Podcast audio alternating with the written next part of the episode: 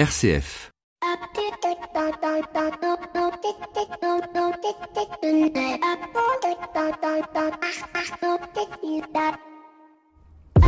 Bonjour à toutes et à tous. Ça y est, il est passé le Black Friday. Le monde a consommé, mais a consommé quoi? Eh bien, du temps, beaucoup de temps à faire le tour de tous les sites qui proposent des prix sacrifiés ou des codes, euh, des bons d'achat pour acheter moins cher.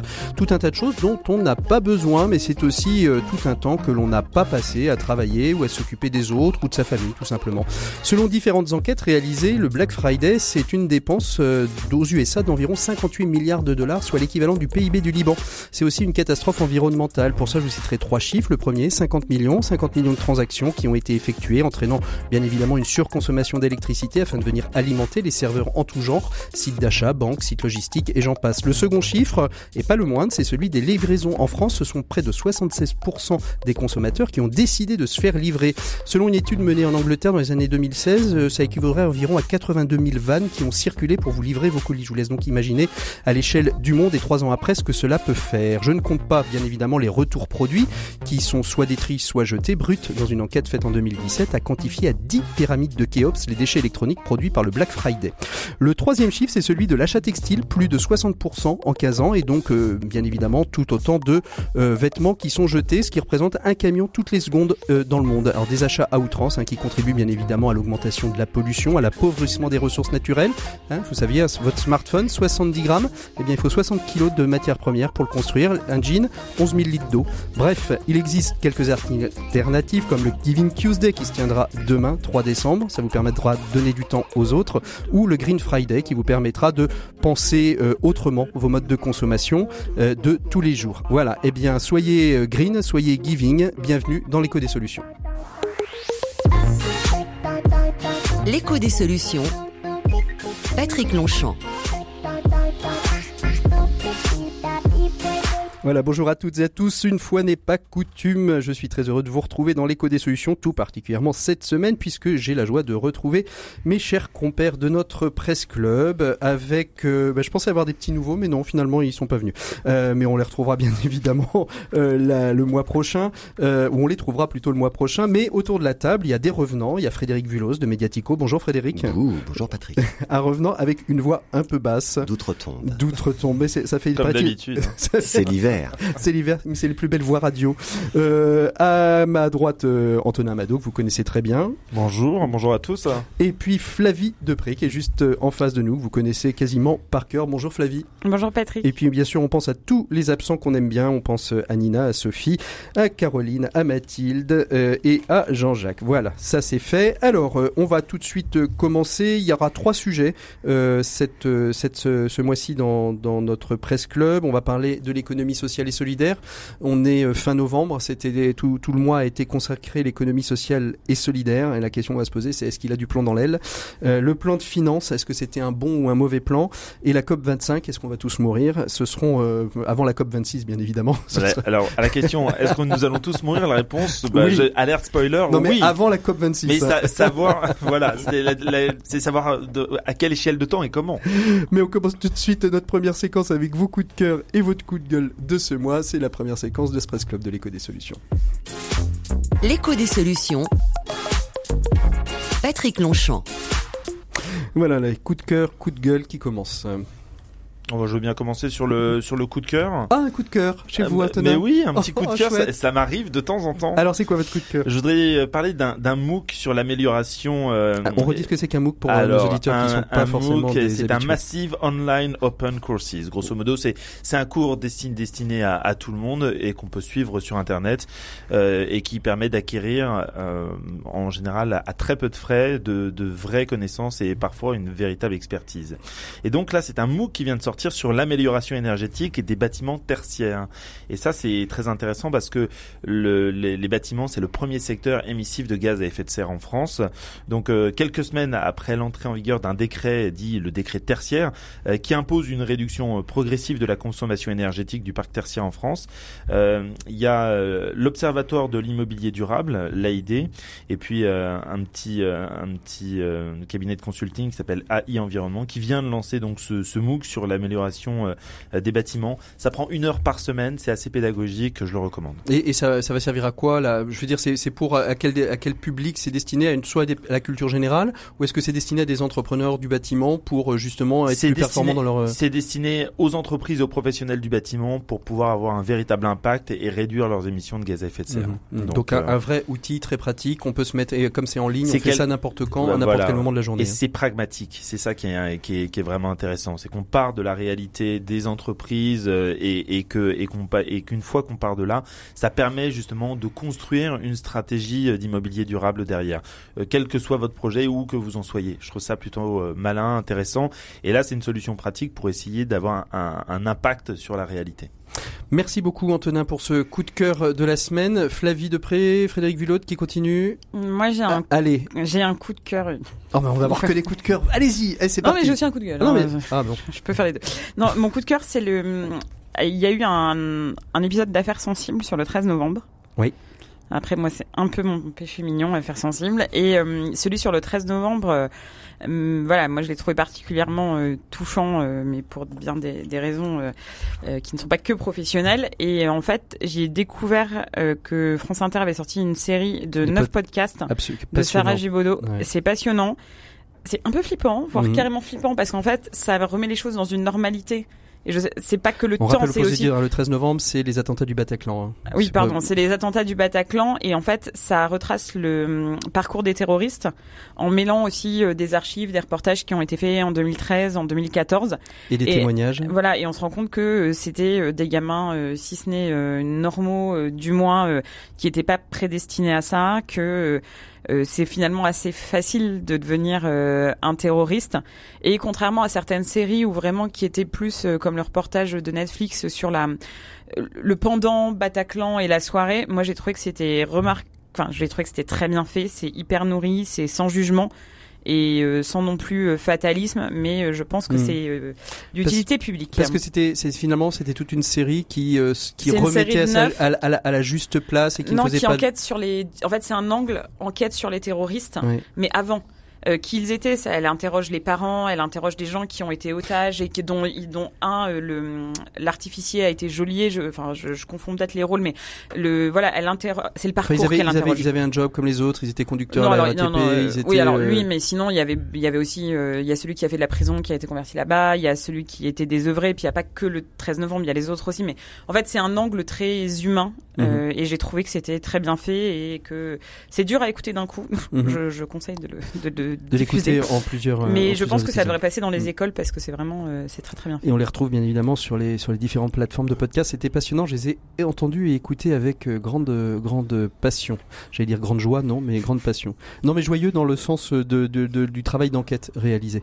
merci beaucoup Flavie pour votre coup de cœur de, de, cette semaine. Et vous alors, Frédéric, avec votre voix d'outre-tombe C'est ça. Bah, un coup de cœur aussi. comme ça, on, on, reste dans le positif. Un coup de cœur pour les hôtels solidaires.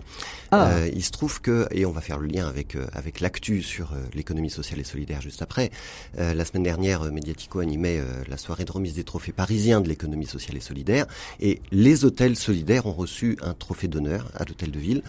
c'est pas un hasard, c'est une association, les hôtels solidaires, qui va chercher dans les hôtels parisiens, pour commencer, les croissants et les viennoiseries qui le matin bah, n'ont pas été, consommées, et au lieu évidemment de les mettre à la poubelle, qu'est-ce qu'ils font? Eh bien, euh, ils les collectent et ils, euh, ils les redistribuent à l'accueil de jour des grands voisins, là où Mediatico a ses locaux, c'est aussi pour ça qu'on a un petit coup de cœur. Euh, L'accueil de jour, en fait, c'est un espace qui accueille non pas pour la nuit, comme son nom l'indique, mais au moins pour la journée, les migrants, les sans-abri, pour qu'ils puissent se reposer, pour qu'ils puissent passer un coup de fil, pour qu'ils puissent se laver. Et, mhm. euh, et, vous imaginez un petit peu ces gens-là, le matin, quand on leur apporte des viennoiseries, ce que ça représente, ça pour, représente pour eux. c'est euh, énorme. C'est pas seulement, c'est pas seulement euh, bon gustativement, c'est aussi de la chaleur humaine qui mhm. arrive. Et moi, ce que je salue là-dedans, c'est l'attention évidemment qu'on leur porte. Hein. Bien sûr. Et ce que je salue là-dedans, c'est euh, c'est la mobilisation euh, des hôtels parisiens euh, qui sont encore en petit nombre pour l'instant, mais évidemment le nombre va grandir puisque l'association est, est, toute nouvelle en fait mhm. et, et, qui accepte de se mobiliser pour ces publics en mhm. difficulté. Donc mhm. vraiment chapeau. Et on pourrait ouvrir bien évidemment sur tous les espaces entreprises et traiteurs qui se gavent aussi de, de, de, de biennoiseries tout au long de l'année pour leurs différents événements qu'ils organisent. Merci beaucoup. On fait une virgule. Oui, vous voulez parler de viennoiserie viennoiseries, vous Non, je voulais pas parler de viennoiserie. Euh, j'a- Moi, j'avais un coup de gueule, mais j'ai peut-être un peu anticipé. Allez-y, non, non, allez-y, on y va, on y va. Moi, j'ai un, un coup de gueule euh, concernant Uber. C'est une entreprise qui ne sert à rien, qui a été destructrice de, de liens euh, et, et de, et de structures sociales euh, pendant, euh, pendant depuis sa création. Je précise que Uber n'a jamais sorti un dollar de bénéfice puisqu'elle elle brûle l'argent de ses investisseurs euh, du- d'une d'une manière totalement industrielle. Et là, et, mais au moins on pouvait nous dire, on pouvait les, les, les partisans d'Uber pouvaient nous dire, oui mais quand même, vous voyez bien, c'est de la mobilité partagée, euh, ça, ça permet de, de gens, réduire, voilà, ça de- permet de réduire les émissions de gaz à effet de serre, etc. Eh bien, figurez-vous que pas du tout, que Uber entraîne des bouchons et des pollutions dans les grandes villes. Donc dix ans après sa création, donc euh, cette désormais tristement célèbre application de, de réservation de chauffeurs, euh, qui se présente justement comme une alternative, Alternative à la voiture individuelle, a causé des embouteillages et de la pollution dans des capitales qui sont par nature déjà extrêmement congestionnées. C'est le cas à Paris, c'est le cas à Londres, c'est le cas à Bruxelles. Et c'est pas moi qui le dis, hein, c'est la conclusion d'une étude inédite qui a été euh, réalisée par une ONG européenne qui s'appelle Transport et Environnement pour une autre ONG euh, est très connue aux États-Unis qui s'appelle le, le, le Sierra Club. Donc à un moment donné, la liberté d'entreprendre c'est bien, euh, mais, Oui. mais, les- mais mais Uber incarne jusqu'à la caricature la, la les, les dérives d'un capitalisme non régulé. Je- Ça, j'en- j'entends, j'entends très bien, mais la question à se poser, c'est aussi pourquoi ce succès auprès, euh, auprès des- du, du grand public, parce que euh, ils gagnent pas d'argent, on est d'accord. Les, les statistiques que vous donnez, on peut les, euh, on peut les, on peut les, les, accueillir, mais Ah, elles sont incontestables. euh, mais- là, en mais- l'occurrence, Mais c'est un la question, c'est qu'est-ce qui fait qu'aujourd'hui, il y a autant de personnes qui utilisent Uber plutôt euh, qu'un taxi ou, ou, ou autre, ou autre chose? C'est qu'il y a un vrai succès aussi euh, sur, euh, sur, sur la- l'application, sur le, le système Uber. Mais pour une société euh, comme pour un être humain, ce dont on a besoin n'est pas forcément ce dont on a envie. Si vous me mettez un pot de Nutella devant moi, vous me dites est-ce que tu as envie de manger du Nutella? Oui. Est-ce que j'ai est-ce que je est-ce que j'en ai est-ce que c'est bon pour ma santé? Non. Voilà, Mm. Euh, c'est gouverner, c'est aussi euh, savoir faire cette distinction là. Je Mm. pense que il y y, a, il y a un petit il y a, y a un petit défaut euh, Frédéric. dans la cuirasse là. Moi, j'ajouterais deux choses. D'une part, c'est que Uber ne paye pas de, de TVA non TVA. plus, hein, et, et, Mm. et d'impôts en France. Donc ça, Bah, ça pose un plus sois problème de évidemment. fond. hein. Euh, et, euh, et par ailleurs, moi, je constate autour de moi que de plus en plus de, de personnes euh, se séparent de l'application Uber et vont chercher l'application G7. Ouais. Alors évidemment, les tarifs sont pas tout à fait les mêmes. Ah oui. C'est moins on- cher parfois. Alors ça, voilà. ça oui, dépend, non, non, c'est vraiment, ça- euh, ouais. c'est une fois, une fois sur deux, je pense. Enfin, Ouais. c'est moins cher. Donc ça veut dire en réponse, Patrick, à votre Mm. question, que euh, le besoin en réalité des utilisateurs, c'est celui de la modernité de l'application. On l'a dans la poche, on peut commander son taxi.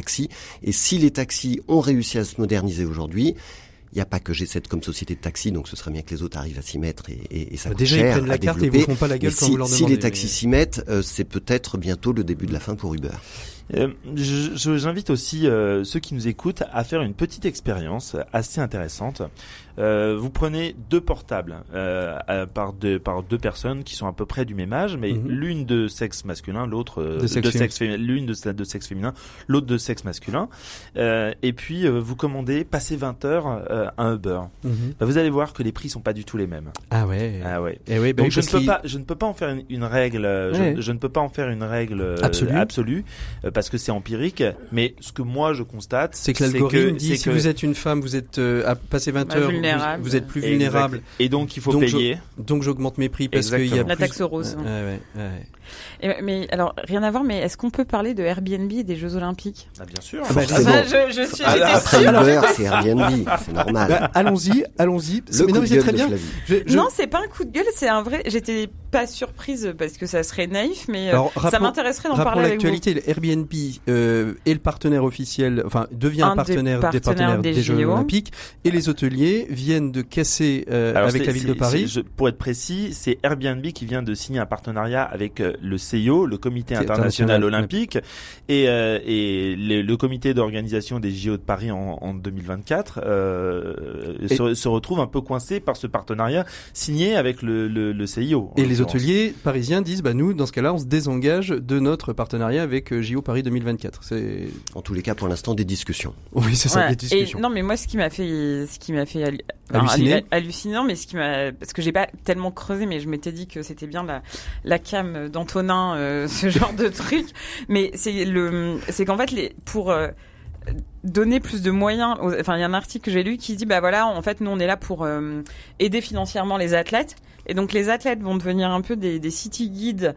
Euh, des gens, en fait, quand vous êtes sur Airbnb, vous Mhm. pouvez euh, louer euh, un appart, mais vous pouvez aussi euh, payer des gens pour qu'ils vous emmènent découvrir la ville, etc. Bon, voilà, ça on en pense qu'on en pense, mais soit. Et là, apparemment, donc les athlètes vont se faire vivre des expériences sportives et de vie ma vie d'athlète grâce à Airbnb. Et je trouve que c'est un côté bête de foire et cirque qui me, enfin, il y a quelque chose qui me dérange euh, dedans, mais euh, enfin, il n'y a pas que le partenariat immobilier, quoi. Mais ce qui est certain, en, en l'occurrence, c'est que quand il y a un manque de réglementation euh, et, et que des, et que des abus sont possibles, on se retrouve toujours face à des conséquences imprévisibles telles que celle-ci. Donc évidemment que l'enjeu pour les hôteliers il est tel pour les Jeux Olympiques que bien sûr qu'ils vont trouver un, Un, un modus un- un un mode- peu- un- ils vont trouver un accord, c'est Mm. C'est- c'est une évidence. Euh, après, euh, au moins, ça a le mérite de, de, de poser le sujet sur la table et de faire en sorte qu'on en débatte. Mm. Euh, la, la preuve ici et maintenant. Mais Frédéric. La, la- la question de fond sur cette affaire, c'est quand même euh, d'une part que le CIO a besoin de sponsors. Il n'est pas obligé de choisir Airbnb, certes. Euh, peut choisir Total mais, aussi. Mais, mais parallèlement, parallèlement, on a besoin euh, d'une capacité hôtelière suffisamment forte pour accueillir tous les visiteurs qu'on attend en 2024. Euh, Est-ce que la capacité hôtelière est suffisante? Je connais pas suffisamment le marché hôtelier parisien pour vous répondre dans l'immédiat. Euh, mais derrière se pose une autre question, c'est celle des valeurs. On, on promet, le Comité international olympique a promis pour 2024, et c'était un des engagements de, de la ville de Paris, les premiers Jeux olympiques solidaires Mm. et Bien sûr. de l'histoire Mhm. de l'histoire de l'humanité. Donc si, euh, à partir de, de l'affichage de cette valeur-là, si on dit d'une part, on promet de consacrer 25% des marchés des Jeux Olympiques à des structures de l'économie sociale et solidaire, mais en même temps, on va chercher Airbnb qui va laminer le marché hôtelier parisien et, et ça. francilien, on a un vrai problème sur le respect des valeurs sur lesquelles on s'est engagé. Mais c'est ce que disait Antonin. Il disait il y a, il y a une il y a une différence entre enfin il y a une différence qui est qui est, qui est, qui est, qui est pas très éloignée mais qui existe entre le CIO et euh, le comité d'organisation euh, JO 2024 à Paris. Et donc là, c'est une problématique de valeur entre deux structures, euh, l'une qui va travailler à l'international et l'autre qui va travailler euh, son, son, sujet. C'est pour ça que je, souligne bien euh, ce que vous disiez Antonin, pour qu'on on, on confonde pas tout. JO 2024 tente toujours d'avoir cette euh, dimension vertueuse, mais elle est un peu freinée par une décision euh, que, que le CIO a signée avec Airbnb. J'ai bien, Ouais. j'ai bien retranscrit Ouais, votre... je, je, je souscris à votre euh, À votre résumé, absolument. Et la ville de Paris, pour l'instant, est du côté des hôteliers. Et la ville de Paris du côté des hôteliers. N'oublions euh, pas qu'on est en, en campagne électorale euh, pour les ça. prochaines municipales. C'est ça, jusqu'à jusqu'à mars 2020. On verra euh, la position de la, de la mairie de Paris euh, passer mars 2020. C'est ça, exactement. Allez, on ouvre notre... On est déjà bien dedans d'ailleurs. Allez, on continue une petite virgule et on continue avec notre premier sujet. RCF, l'écho des solutions. Un premier sujet qui est pas très très très éloigné de ce qu'on vient d'échanger, hein, puisque l'économie sociale et solidaire, euh, qui est au cœur de nos vies au quotidien, euh, fait son mois euh, tous les ans au mois de novembre. Euh, quel est quel est un peu euh, le bilan de cette économie euh, sociale et solidaire Est-ce qu'on peut dire qu'aujourd'hui elle, elle commence à avoir un petit peu du plomb dans l'aile dans à la fois la prise en compte par les politiques, de par le recrutement, de par les métiers qui, un certain nombre de métiers qui sont très très valorisés et, valorisants. Euh, Est-ce qu'on peut dire que l'ESS a un peu de plomb dans l'aile? Elle a du mal en ce moment avec la loi Pacte hein, et les entreprises à mission qui arrivent, qui viennent un petit peu brouiller aussi les cartes? Bah, Ça vaut peut-être le coup déjà de, de rappeler euh, ce que pèse en chiffres euh, le secteur de l'économie sociale et solidaire. est- il est énorme. Bah, Euh, de- ça de- dépend comment tu le, Ouais, si le on le prend pas à travers euh, les, les emplois. euh, Mais si on le fait à la louche, si, et, et c'est plutôt Flavie, la, la grande spécialiste de, de l'économie sociale et solidaire, et, et, Frédé- et- et. Alors, Frédéric. Frédéric, Mais, mais je, je crois que ça pèse euh, un peu plus de 2 millions de, de salariés en France. C'est 10% euh, du, du PIB. Euh, Et 14% de l'emploi privé. et 14% Ouais, mais on y met des choses euh, très diverses quand même. Bah, c'est le principe de l'économie sociale, et solidaire, c'est qu'elle est très Oui, bien. On, parle du crédit coopératif, de la caisse d'épargne, en passant euh, par, par des- les, les- tout des- le tout le tissu associatif euh, et, et, donc, et toute, Les toute la partie- fondations, les les fondations. Non, mais du coup, elle a les la réponse. associations. Qui a du plomb dans l'aile euh, Enfin, voilà, je pense qu'ils sont oui, pas je pense qu'il va tous de falloir la qu'on rentre dans un niveau de granularité Qu'on affine un- le- a- a- absolument. Bah, ce, qui est, ce qui est sûr, c'est que quand on regarde les chiffres de l'emploi euh, de, de, du secteur, il a baissé. Il a, alors, il a augmenté jusqu'en 2017. Il y a eu 84 mhm. 000 emplois qui ont été créés entre 2010 et 2017.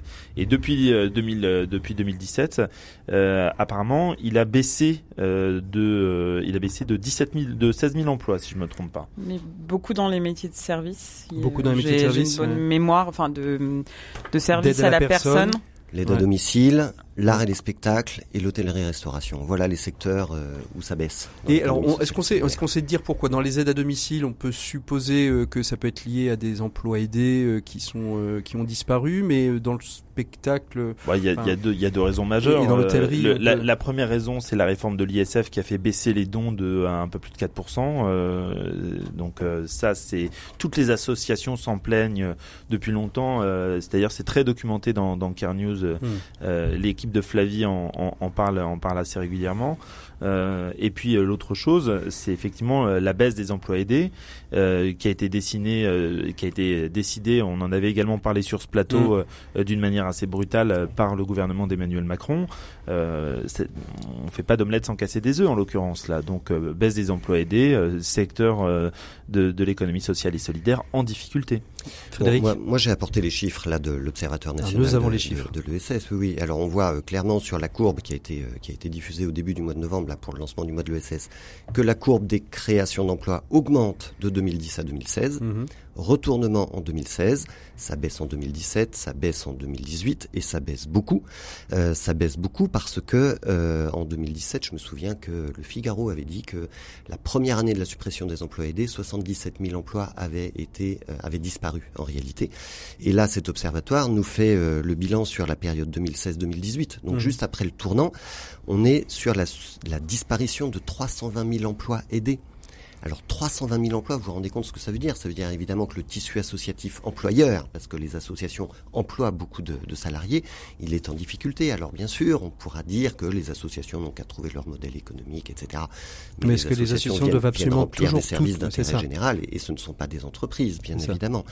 Donc euh, cette, cette disparition des contrats aidés, euh, elle touche un petit peu les coopératives, énormément les associations. Et on voit d'ailleurs que le nombre d'associations employeurs, elles aussi, diminue. Donc il y a des associations qui, ferment. oui, bien entendu, mm. bien entendu. Alors, euh, ce qu'il faut ajouter à ça, c'est que pourquoi le gouvernement a décidé de supprimer les contrats aidés? Ben, c'est parce qu'ils considèrent qu'on n'a pas besoin de subventionner des emplois occupationnels. Euh, Jérôme Sadier, le président de SS France, qu'on a interviewé sur Mediatico, euh, nous dit clairement, mais notre secteur ne crée pas d'emplois occupationnels. Ça, c'est une ancienne vision de l'économie sociale. Ça n'est plus du tout dans cette dynamique-là que sont aujourd'hui les pouvoirs publics. Ils créent des emplois pérennes, des emplois durables, des emplois qui sont assortis de formation, et c'est ces emplois-là qui sont euh, financés en partie par l'État.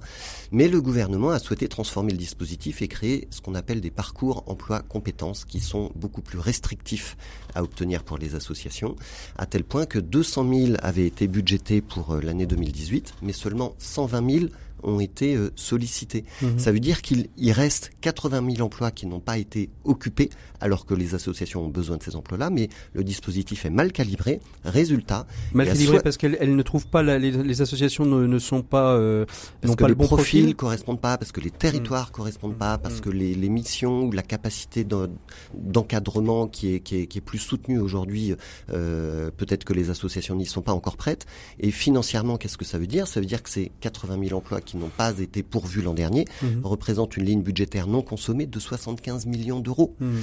Et aujourd'hui, du coup, euh, le monde associatif et le monde de l'économie sociale et solidaire demandent à utiliser ces 75 millions d'euros-là à les réinjecter euh, au travers du budget de l'État sur la création de 5000 emplois d'utilité citoyenne qui vont revenir soutenir le développement des associations, de leurs projets locaux, territoriaux et de leurs emplois. Euh, Antonin. Euh, après, le, discours des pouvoirs publics, c'est aussi de dire bon, il y a une baisse des emplois aidés, mais on va favoriser euh, la finance à impact. Donc, on se souvient tous du, du lancement euh, du, French, du Impact. Impact. Mais la question qu'il faut se poser aujourd'hui, c'est un, est-ce que il y a eu cet effet de vase communicant alors, alerte spoiler, là encore, la réponse est non.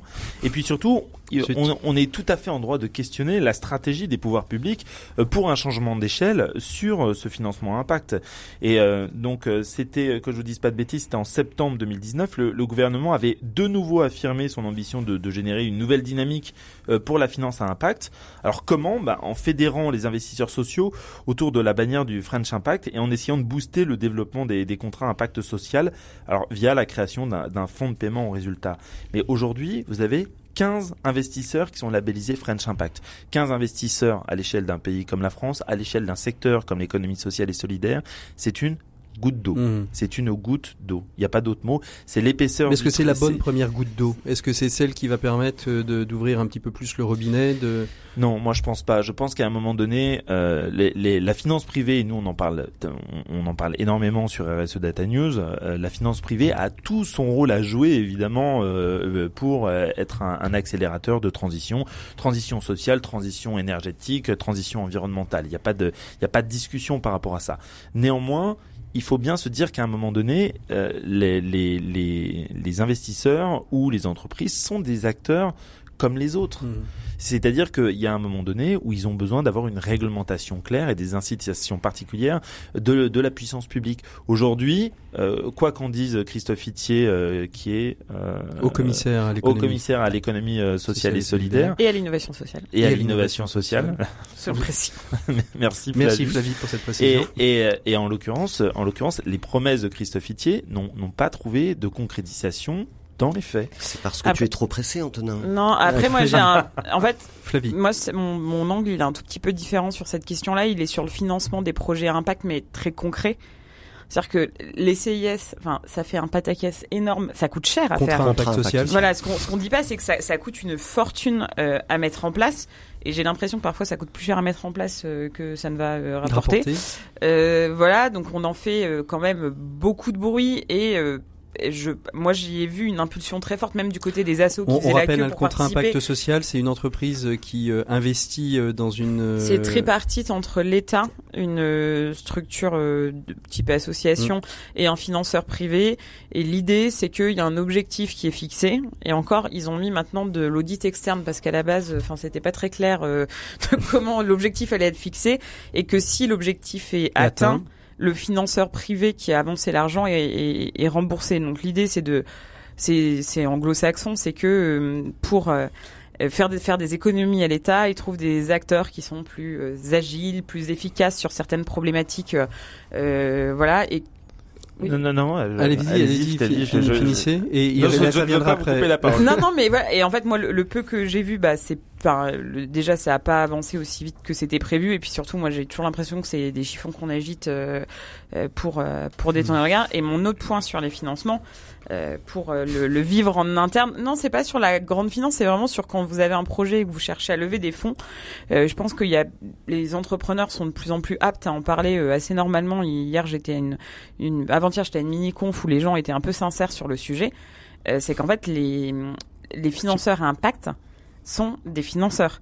Ce sont pas des gens qui vont vous faire un gros câlin, euh, vous prêter, vous prêtez de l'argent pour rien. C'est des, gens, investisseurs ils, ont, ils ont une volonté sans doute d'investir dans les projets, mais en fait, mais ils veulent du il faut arrêter de croire euh, que, euh, enfin, en fait, le financement c'est le nerf de la guerre quand on a une entreprise, qu'elle mm. soit sociale ou solidaire ou non, parce qu'il y a des problèmes de trésorerie, et en fait, on agite ça comme si ça allait être magique de de lever des fonds et que c'était facile, etc. Mais il faut voir derrière les les montagnes de, de paperasse. Et je dis pas que c'est pas bien ou bien, je dis juste qu'il y a une réalité beaucoup moins sexy que ce qu'on voit et qu'en fait un financeur à impact ça reste un financeur. Quoi. Alors c'est vrai, pour aller tout à fait dans le sens de ce que dit Flavie, c'est vrai que les, les taux euh, de rentabilité demandés euh, pour des financements impact sont moins forts que pour des taux classiques, c'est-à-dire qu'on peut aller sur du 2, 3, 4% par an, alors que euh, souvent les, les financeurs exigent plutôt 5, 7, 10% de, de, de rentabilité annuelle. Donc ça c'est la première chose. Mais il faut bien voir aussi que le délégué des missions de service public à une entreprise privée, ça porte en germe euh, mmh. des, des, dérives qui sont absolument terribles. Euh, je vous renvoie à ce qui se passe par exemple exemple en, en Angleterre sur les prisons, où les, les, les, missions régaliennes de l'État ont été déléguées à un, service privé. À, un service privé. Ça a fait un énorme scandale en Grande-Bretagne. Il y a eu la même chose, je crois que c'est toujours en Grande-Bretagne, concernant la, la protection de l'enfance. Il y a des parents qui se sont vus enlever leurs enfants. Euh, et, euh, et, en l'occurrence, euh, ils n'ont jamais revu leurs enfants sous, sous des sous des, des présomptions de, de, maltraitance, ce qui euh, s'est avéré faux dans un, un, grand, très, grand, un, très, très grand nombre de mais cas. parce que c'était délégué à un service privé qui était plus un service d'État. Et puis et qui avait besoin de faire ses chiffres. Et qui avait besoin de faire et ses donc, chiffres. Et donc, euh, ben, à un mm. moment donné, quand vous avez euh, un objectif, bah, vous mettez en place une stratégie pour y parvenir. On, on, on aurait pu en parler, hein, mais c'est un peu ce qui se passe aussi au niveau de la question de, de du financement de l'hôpital. C'est euh, non, puis toutes on les, veut absolument toutes les tout ex- rentabiliser, alors qu'il y a des choses qui n'ont pas à être rentables. Non, mais et d'externaliser des services. Moi, je prends souvent l'exemple des services de nettoyage et des services euh, qu'on appelle d'hôtes et d'hôtesses ou de Mmh, médiateurs mmh, dans les mmh. musées. Euh, Il y a quelqu'un qui écrit pour pour moi, dont j'aime beaucoup le travail, qui s'appelle Bernard Askenoff, qui a sorti un gros dossier euh, sur le scandale de l'externalisation des euh, les personnes que vous voyez assises dans les musées, euh, qui sont Mmh. souvent habillées en noir, euh, Mmh. dans les et, ou bien à l'accueil. En fait, c'est sous-traité. Du coup, elles n'ont pas du tout les mêmes conditions de travail que certains emplois plus protégés parce que ce sont des emplois soit contractuels, soit de Mhm. fonctionnaires. Donc en plus, l'horreur, c'est que ce sont des gens qui côtoient des gens qui ont un statut différent. Donc en fait, ils sont dans la même pièce, mais ils n'ont pas le droit de manger euh, à la même cantine. Ils n'ont pas le droit de se changer dans le même vestiaire. Ils n'ont pas euh, les tickets resto. Ils n'ont pas, enfin, ils n'ont pas du tout les avantages euh, des autres. Et surtout, c'est, c'est, je me dis, on en est à un point où en fait, pour s'alléger, l'État se dégraisse en refusant d'employer des gens. Euh, parce que ça allège les budgets, parce que du coup c'est un, un- c'est un petit truc de compta, de euh, voilà ils mettent les dépenses ailleurs, mais c'est surtout dangereux. Et dans les hôpitaux, euh, il y a ce qui se passe. Et moi, j'ai un certain nombre d'amis dans le secteur paramédical ou, ou dans les hôpitaux qui disent que ça devient gravissime euh, de confier à des services qui ont un but de rentabilité extrêmement fort, parce qu'en fait, on leur donne le pouvoir, mais en leur mettant la pression aussi. Et ce sont des gens un qui connaissent pas le métier, deux, je vous parle même pas des conditions de travail de ces personnes qui Mhm. ont des emplois du temps où ils peuvent venir faire deux heures de ménage à 5 heures du matin. euh, du jour au lendemain, euh, enfin c'est Faire c'est- autre chose. oui. voilà et c'est c'est enfin bref, euh, c'est dangereux. Oui, oui, non, je souscris parfaitement à Ouais, ce que tout dit. Flavie. Euh, évidemment, on a un problème de, de qualité de l'emploi quand on sous-traite, et, et évidemment, quand on parle d'économie sociale et solidaire, la qualité de l'emploi est essentielle. Une remarque sur ce que disait Antonin, euh, les, euh, les dérives dont il parle, les dérives britanniques, en fait, elles remontent au premier contrat à impact social, il y a au moins une dizaine d'années. Aujourd'hui, on est, à mon sens, dans une nouvelle vague. On a appris, on a compris, Compris ces des erreurs. dérives-là, et on va essayer parce qu'on on est en train de lancer les premiers les premiers contrats impact social en France et on évidemment euh, les gens qui, qui qui travaillent sur ce champ-là essayent d'éviter ces dérives-là parce qu'ils les sûr, connaissent. bien sûr. Le- J'ajoute encore un élément, c'est celui de la temporalité. Parce que en vous écoutant, vous et moi aussi d'ailleurs, nous aurions envie que euh, que les contrats impact social Soit un- la solution. et, et un, oui, et la solution euh, à très court terme, dans trois mois, ça y est, qu'on Hmm. ait résolu beaucoup de problèmes. Mais monter un dispositif de cofinancement public-privé avec une, nation, avec une association au milieu, c'est extrêmement compliqué en réalité. Parce que parce qu'on parle pas forcément tous le même langage. Mais bien sûr, mais quand, pa- parce qu'en réalité, on est en train de faire financer une politique publique par le privé. Et Et moi, c'est ce principe-là même que je que je que ça, je que- que, que que je hein. Donc questionne, en euh, réalité, la, question de fond, c'est celle de la vision politique, de la stratégie du budget de l'État. Qu'est-ce qu'on veut faire de notre argent, de nos impôts quand on les paye?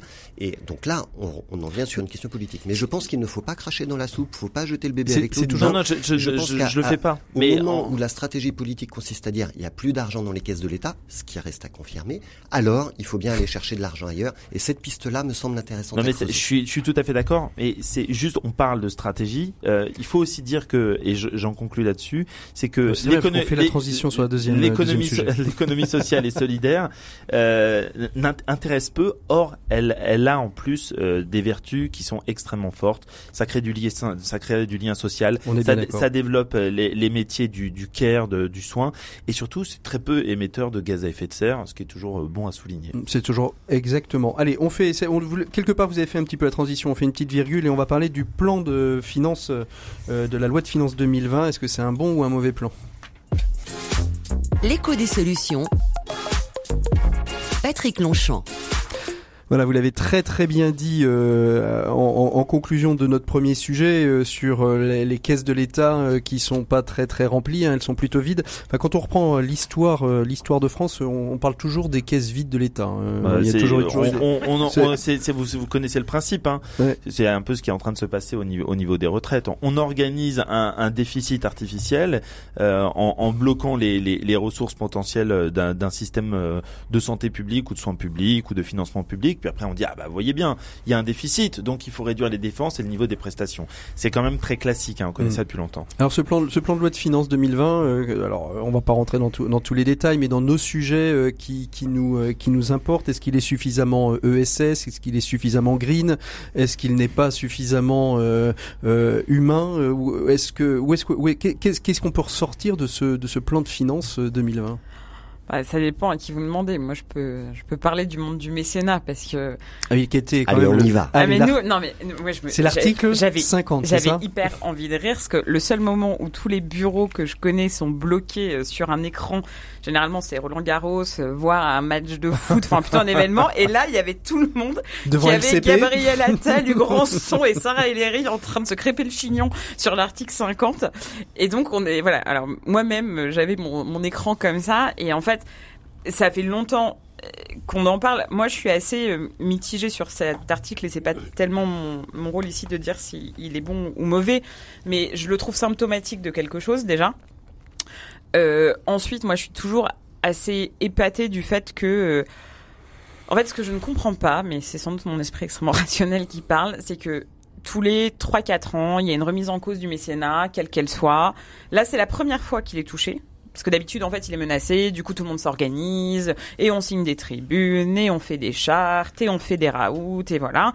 Euh, et en fait c'est très énergivore hein, parce que toute cette énergie euh, passée, cet argent, ce temps, euh, voilà. Ensuite moi la euh, la mesure en tant que telle qui n'est pas encore qui n'est pas encore passée, mais je me dis bon, je comprends mais euh, pourquoi se prendre un cheval de bataille de, qui n'est même pas ambitieux? Enfin, il s'agit de 80 millions, je crois. Enfin, c'est en fait voilà. C'est pas grand chose. Non, mais je me dis, mm. c'est pas grand chose. Ça fait plein de bruit. Ça mécontente des gens. Alors là, il y a eu des cris d'orfraie. Il y a même eu du déni de démocratie. Et je me suis dit, alors je sais pas.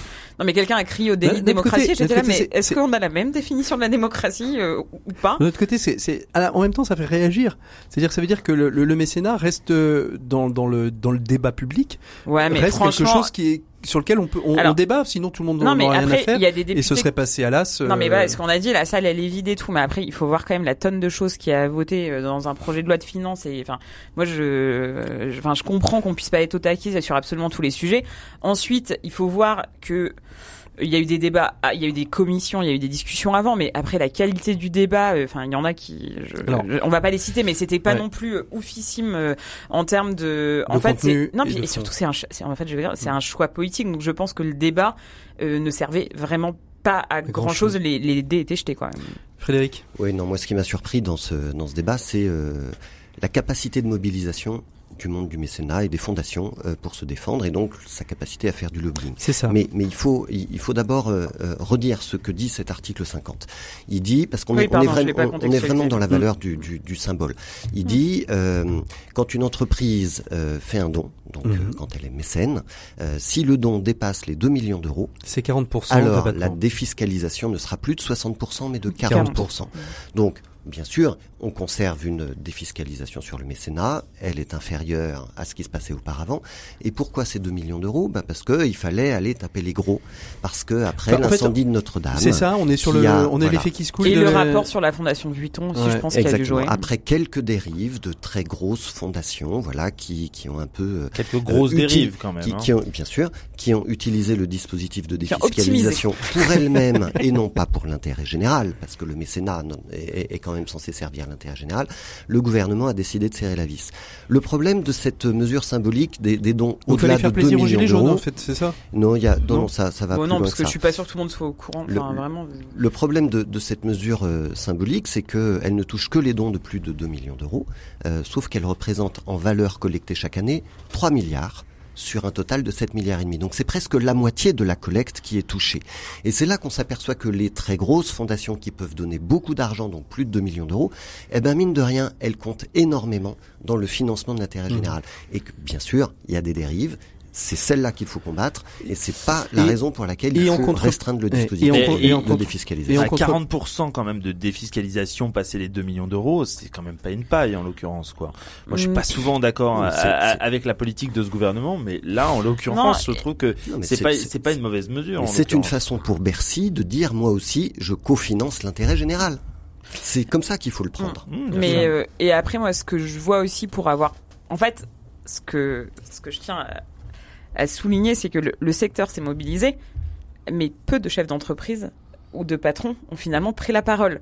Donc en fait, vous avez les bénéficiaires parce qu'ils se sont dit bon bah voilà si on leur rabote leur truc euh, ça a la différence euh, c'est moi qui vais c'est moi qui ne vais pas la toucher donc il y a un manque à gagner mais en même temps, dans un contexte tel que celui-là, et quand vous connaissez la liste de ces 80, euh, je crois, enfin je sais plus le nombre d'entreprises, mais qui est concerné par la mesure, c'est un petit peu compliqué pour eux, je pense, de prendre leur micro et de dire bon bah voilà, maintenez-nous euh, cette euh, ce positif fiscal qui est extrêmement qui est extrêmement incitatif. Bien sûr, tout, il y en a plein qui ont dit moi jamais, il n'y aura pas de C'est pas ce qui m'intéresse. Et en plus, ce qui est vrai, c'est qu'il y a une les en fait le drame, je pense, c'est que ça va toucher euh, des assos qui sont pas sexy. C'est-à-dire qu'il y en a plein mm. qui défiscalisent plus parce que ils sont sur euh, soit euh, de l'impact investing mais pas forcément financier, soit sur des projets type ESS. E Il y a tous ceux aussi qui en fait, à mon avis, vont se débrouiller pour diviser les dons, notamment tous ceux qui ont des filiales, etc. Bon, je pense que tout ça va être. Enfin, j'ai pas vu le détail, mais tout ça va se rattraper. Mais moi, je pense que ceux qui vont souffrir, c'est ceux qui ont. Et encore, les assos loi Coluche n'ont pas été touchés. Mais je pense que c'est plutôt les plus vulnérables qui vont souffrir de ça. Bon, alors, euh, ça, ça, se bat à coups de gestes dans ce studio pour savoir qui prend la parole. Antonin, allez. Non, mais le, le, le, le, PLF, le plan de loi de finances 2020, euh, c'est quand même là où on voit la stratégie globale de l'État pour l'année qui vient ou l'année à venir. Et Qu'est-ce que ça montre? Ça montre les, grandes orientations. Euh, aujourd'hui, on sait qu'on est face à une crise sociale, crise environnementale, crise climatique, etc. Euh, on se retrouve dans une situation dans laquelle on se dit bon, euh, est-ce que le gouvernement a pris la mesure de, des crises en question? Or, que constate-t-on? Euh, de manière un peu euh, un peu globale. Hein. Il n'y a pas de basculement massif euh, vers le bio, y compris dans, dans les cantines scolaires. sur le bâtiment, il va y avoir toujours les, les, mêmes avantages fiscaux, donc ça va encourager mécaniquement à la poursuite de l'artificialisation des sols. Pas de retour de la taxe carbone. On, on, sait qu'on attend les conclusions de la convention citoyenne, mmh. mais ça veut dire que ça repousse à minima d'une année l'instauration d'une taxe carbone qui est de toute façon inévitable. Donc plus on attend, plus la transition va être, va être brutale l'idée vient des autres. Ça, doit être ça la technique. Bah, euh, en l'occurrence, euh, c'est peut-être ça le, c'est peut-être ça le plan, mais en, le, la période de la transition pour que ça se fasse de manière ordonnée, il est compté. Hein, hmm. Donc, faut pas l'oublier. Euh, allègement de, de, cotisations sociales se poursuivent alors que euh, des dividendes records sont versés par les plus grandes entreprises de ce pays et qu'il y a plus de 9 millions de pauvres aujourd'hui recensés par par l'Insee. Si vous voulez, ça, ça donne quand même les, les grandes lignes, les grandes tendances de ce qu'est un de ce qu'est un, un, plan de, loi de, de, de finances. Euh, on, on, a du mal à, à, le, enfin moi j'ai du mal à l'analyser comme, comme, étant progressiste. Mais est-ce qu'ils ont vraiment la possibilité de, de, de faire autrement? On, le voit bien, euh, on le voit bien. Le, le, le principe en ce moment, c'est euh, de mécontenter, de tenter de mécontenter le moins de monde possible, tout en réduisant un déficit. François Fillon l'avait dit quand il était Premier ministre, la France est quasiment en faillite. Là, je pense un État ne peut pas être en faillite. Oui, enfin, il ne peut pas être en faillite, mais en tout cas, on vit largement au-dessus de, de, de, nos moyens. Donc aujourd'hui, on, le voit bien avec l'hôpital. Hein, on rachète, on rachète l'État reprend la dette, ce qui en je suis en désaccord avec avec vous, euh, Patrick, là-dessus. On ne vit pas au-dessus de nos moyens. Simplement, je veux dire, euh, les, les, marchés, euh, les marchés regorgent de, liquidité, de liquidité. Euh, les grandes entreprises font des bénéfices. je veux dire, elles, elles versent d'énormes dividendes. On est, on est en moyenne le, le pays record en, en, versement de dividendes aux actionnaires. Mmh. Donc, il y a de l'argent aujourd'hui qui est, est inégalement réparti. Alors, pour un, un, bon plan, un bon plan de loi de finances, pour trouver euh, quelles seraient les, les est-ce qu'il y a des solutions qui existent dans d'autres pays On voit par exemple certaines certaines villes aujourd'hui qui font euh, des, des, budgets participatifs. Est-ce que ça voudrait dire que euh, la France, euh, par région, par devrait faire des budgets participatifs? C'est très bien le budget participatif. Il y en a dans de plus en plus de villes, mais là on parle de l'échelle locale. Le, le, projet de loi de finances, on parle du budget de la France. Donc on n'est pas du tout sur la même échelle. Moi, ce que je vois dans le, dans le projet de loi de finances 2020, c'est que le budget de l'économie sociale et solidaire, il se monte à 20 millions d'euros il est un tout petit peu en progression par rapport à il s'en étouffe Antonin l'année précédente. Ben, un peu, il y a de quoi en l'occurrence. C'est pas énorme 20 millions sur un budget total de l'État. Je vais vous dire, non mais c'est rien du tout. Je vais même vous dire à quel endroit il est, il est niché dans les textes du projet de loi de finances. Il est niché dans le sous-segment météorologie du ministère de la Transition écologique et solidaire. Vous vous rendez compte Dans le sous-segment météorologie. Ça veut bien dire euh, que, que, symboliquement, l'économie sociale et solidaire n'est pas du tout une priorité. En regard de ça, euh, il faut aussi accepter, et on le disait au début de cette émission, que l'économie sociale et solidaire, c'est plein de structures différentes, elle a plein de formes ça, différentes. Parce que si on prenait toutes et donc, les aides elle relève de plein de ministères différents. Y a pas Or, à côté de ces 20 millions dédiés spécifiquement à l'économie sociale et solidaire, et principalement aux têtes de réseau et à la formation, on a, par exemple, sur l'emploi on a un budget monumental affecté au pacte d'ambition pour l'insertion par l'emploi. Il est de 120 millions d'euros. Bravo Ça, ça se salue dans le budget de la France pour 2020. C'est la première fois qu'on a un budget à cette hauteur-là. De... Ça, c'est vachement bien. Mais 20 millions d'euros pour euh, dans le sous-segment météorologie du, ministère de la Transition écologique, moi, ça me fait sourire. Mmh. Et puis, euh, dernier point dans le budget aussi, Gabriel Attal avait, avait dit euh, qu'on allait soutenir le monde associatif en relevant le seuil d'assujettissement à l'impôt des associations qui en payent à 72 000 euros au lieu de 63 000 avant.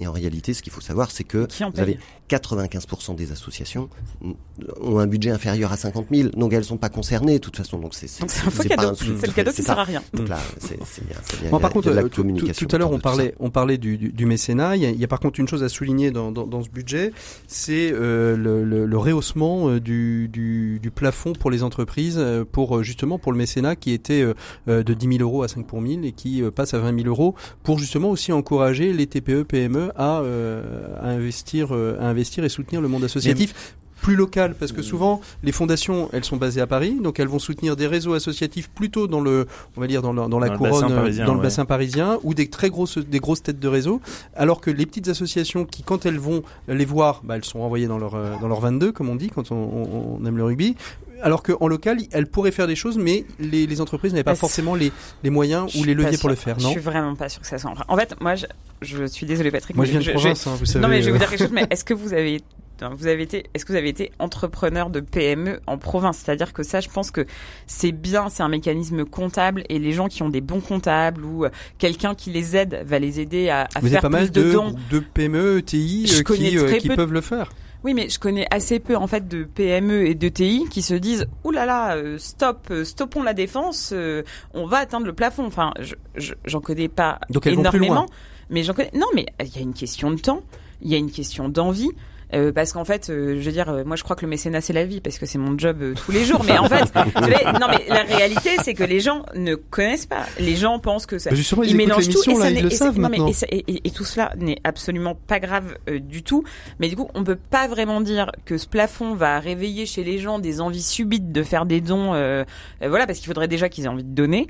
Euh, ensuite, il y a un peu des Monsieur Jourdain qui font sans savoir, mais en fait, il faut être accompagné. La fiscalité, de toute façon, euh, s'il n'y a pas quelqu'un qui leur dit qui que quoi, et c'est hyper compliqué. Ils savent pas défiscaliser le mécénat de compétences parce que c'est du prix de euh, parce que c'est du prix de revient. Donc, en fait, je, je pense que c'est bien. Je peux pas dire que mmh. c'est pas bien, mais est-ce que ça va avoir un effet levier? J'attends de voir. Voilà, mmh. je vais faire comme Saint Thomas. Je vais attendre de voir, et surtout. Euh, je pense pas que ça sera des sommes en fait qui vont vraiment faire quand, quand, on voit ce qui se passe aujourd'hui en 2019 et l'État euh, on peut faire le PLF on peut faire l'État de la France tout ce que vous voulez euh, à coup de truelle euh, et de passer de 10 000 euros des seuils euh, je vais pas dire que c'est révolutionnaire je peux pas dire ça quoi. Mais c'est incitatif ça peut être incitatif. Oui mais bon tout est, tout est, incitatif. Oui non mais moi je me souviens être allé à Chambéry rencontrer une association qui s'appelle Ma, Ma Chance moi aussi. Oui bah oui parce que chez Mediatico on se déplace un peu en région aussi ça arrive. Venez me voir à Nantes mais bien sûr, mais on va régulièrement à Nantes. Et on est, c'est une association, ma chance moi aussi, qui, qui travaille sur pour, pour, soutenir les enfants en difficulté à la fois scolaire et familiale. Et, euh, et cette association-là euh, ne demande euh, pas de subvention publique. En revanche, elle est financée par des mécènes locaux, par euh, par des entreprises locales. Mais oui, le tissu des PME euh, est riche et les, les patrons de PME ont aussi envie de s'engager pour leur territoire. Mmh. Et en réalité, je, je, je suis même convaincu qu'elles le font beaucoup plus souvent souvent qu'on ne le sait et que qu'elles le font euh, comme Monsieur Jourdain faisait de la prose. Elles ne le disent pas, elles ne savent même pas que ça s'appelle du mécénat, mais elles le font. Et c'est c'est un des un des grands chantiers de, de Christophe Itier au commissariat à l'économie sociale et solidaire et à l'innovation sociale, c'est de développer ce mécénat euh, des PME en France et des TPE aussi d'ailleurs. Et moi, je pense qu'il y, a un, il y a un vrai levier d'action local. Même je, moi, j'en suis entièrement persuadé. Et vivant, et vivant dans le, euh, à Nantes et dans et étant bien connaisseur du milieu entrepreneurial nantais, je peux vous assurer que je suis tout à fait en accord avec vous. Le, le local et les entreprises locales sont euh, très vertueuses et très généreuses pour la plupart. Euh, juste pour euh, vous, vous disiez mais est-ce qu'il existe des solutions euh, Mais oui. Patrick, il existe des solutions. Alors laquelle bah, ça, va être radical. mais non, non, c'est non, c'est pas. Vous savez, c'est Nicolas Hulot qui disait ce n'est pas. On dit souvent que que je me suis radicalisé, mais mais c'est la situation qui est radicale. Et, et, et, je pense que c'est la réalité qui est en train de devenir radicale, particulièrement d'un point de vue social et environnemental. Je le redis. Donc oui, il existe des solutions, des solutions qui, qui nous obligent à repenser euh, nos, nos, modes de vie et, nos, et, nos, et, notre façon de et notre façon de, de, de, percevoir le monde qui nous entoure. Mais c'est pas forcément euh, pour pour le plus négatif. Bon alors il nous reste très exactement six minutes pour clore cette émission. Donc on avait un troisième sujet, la COP 25. Va-t-on tous va-t-on tous mourir avant la COP 26 euh, C'est un enjeu euh, alors j'ai lu différentes différentes choses en préparant cette émission. on nous l'annonce toujours. C'est une COP 25, c'est une COP technique. Mais il faut d'abord rappeler ce que c'est qu'une COP. Une COP, c'est la Conference of Parties, la conférence des parties qui réunit tous les pays du monde, chaque année euh, euh, pour, parler du, du climat. Euh, la, première question qu'il faut se poser, c'est à quoi sert vraiment une COP? La COP la plus importante depuis sa création, c'était la, COP 21, qui, a eu lieu, qui a eu lieu en 2015 à Paris. Mais que constate-t-on aujourd'hui? C'est que ce qui devait être un accord contraignant, en fait, est un repère, c'est-à-dire limiter les températures à plus de 2 degrés maximum d'ici la fin du siècle. Hmm. Plus 2 degrés. Euh, le problème, c'est qu'il y a aujourd'hui, aujourd'hui, au moment où on se parle, il n'y a aucun pays du G20 qui respecte les engagements pris en amont euh, de, de, de l'accord de Paris. Une fois que vous avez dit ça, vous pouvez dire oui, euh, la COP 25, on va rehausser notre niveau d'ambition. Euh, il va, va, falloir voir comment euh, on va financer ce qu'on appelle la mitigation, c'est-à-dire l'adaptation au, au, au, changement climatique pour les pays pour les pays les plus vulnérables, etc., etc. Mais la, la, la vraie question, c'est euh, quels sont les pays qui respectent l'accord de Paris qui, mm. ont, qui a été signé à l'unanimité euh, sous, la houlette de, de, de, Laurent Fabius en 2015 À ce jour, il se compte sur les doigts des, des deux mains. voilà. Et, et, ce ne sont pas euh, et ce ne sont pas les, les, les pays évidemment les plus importants. Mm. Quels sont les enjeux de cette COP 25 qui, qui arrive? Mm. Antonin, Frédéric, Flavie, Antonin? Objectivement, je, je pense qu'il y en a pas vraiment aujourd'hui. La, la, la, on dit que c'est la, la, COP 26 va être la, la, COP qui va un petit peu euh, euh, relever. Euh, Vous pouvez toujours trouver des, des enjeux parce qu'il y a tout l'enjeu de ce qu'on appelle le rule book, c'est-à-dire quelles sont les règles qui vont permettre qui vont permettre la qui vont permettre en fait l'application de l'accord de Paris. Donc là précisément, c'est pas dans, dans la dans le on va dire dans le dans le mm. barnum de la diplomatie climatique, il faut voir ce que c'est qu'une COP. Hein. Une COP, c'est euh, 20 euh, 000 personnes euh, qui sont réunies sur un lieu. C'est une ville en l'occurrence. On n'a pas hein. calculé le coût en énergie, euh, énergétique. Si si c'est si, si, il, est il, est calculé par par la par la convention ONU climat et et, et c'est compensé. voilà. Mais juste sur sur ce sur ce truc là aujourd'hui. Euh, on, se, on se retrouve dans une situation où on se dit on peut euh, améliorer l'accord de Paris, mais il faut quand même que euh, les engagements qui ont été pris en 2015 soient respectés. Oui, moi j'avoue que chez Mediatico, on se, on se hein. détourne un tout petit peu de cet enjeu de la COP. Je vais vous expliquer aussi pourquoi. le cas sur Data euh, je vais vous expliquer en fait, pourquoi. Tout le monde de cette COP. Hein. non, non, en fait, non, mais le sujet est essentiel. Mais euh, moi, depuis euh, un an, euh, quand le GIEC sort un rapport, je reçois une bouffée d'anxiété et, euh, et je pense, mais je pense très sérieusement, hmm. que il y a un danger qui nous guette, c'est celui de la dépression psychologique de toute une population. De, trop en parler Mais oui. Alors on a on a longtemps critiqué l'écologie punitive. Euh, Aujourd'hui, on est quand même dans l'angoisse de mort permanente. Et moi, je suis désolé, mais dans dans ma vie euh, qui est qui est plutôt orientée très positivement, je refuse de regarder ce catastrophisme-là et de l'accepter. Donc je me je me place beaucoup plus dans, dans une configuration d'action et de choix de vie. Mhm. Il faut agir et c'est en ça que l'économie sociale et, solidaire, elle m'intéresse beaucoup parce qu'elle va chercher des solutions. Donc euh, voilà, le, attention attention à la dépression. Attention à la dépression, mais ce que, ce que je veux dire, c'est qu'on sait aujourd'hui que, le, que, les, que, les, que les 2 degrés, euh, bah, c'est autour de Flavie de s'étouffer maintenant. mais on sait aujourd'hui que l'objectif de limiter à plus de degrés les émissions de gaz à effet de serre est, est inatteignable. Hmm. Voilà. Est-ce que pour autant il faut euh, il faut cramer toutes les, les énergies fossiles qui nous restent en disant euh, perdu pour perdu on y va? Non, chaque dixième de degré compte aujourd'hui. Allez, chaque dixième de degré compte. Merci beaucoup à tous les trois d'avoir été présents dans ce Presse Club des Solutions. On se retrouve le mois prochain. Ce sera le 30 décembre. On sera à la veille euh, du Nouvel An. Ce sera peut-être le moment de faire un bilan de l'année 2019. Moi, je vous souhaite une très très belle écoute des programmes de RCF. On se retrouve nous la semaine prochaine. On parlera de food, la food for good. Ce sera le thème du prochain dossier de l'écho des solutions. À bientôt. Au revoir.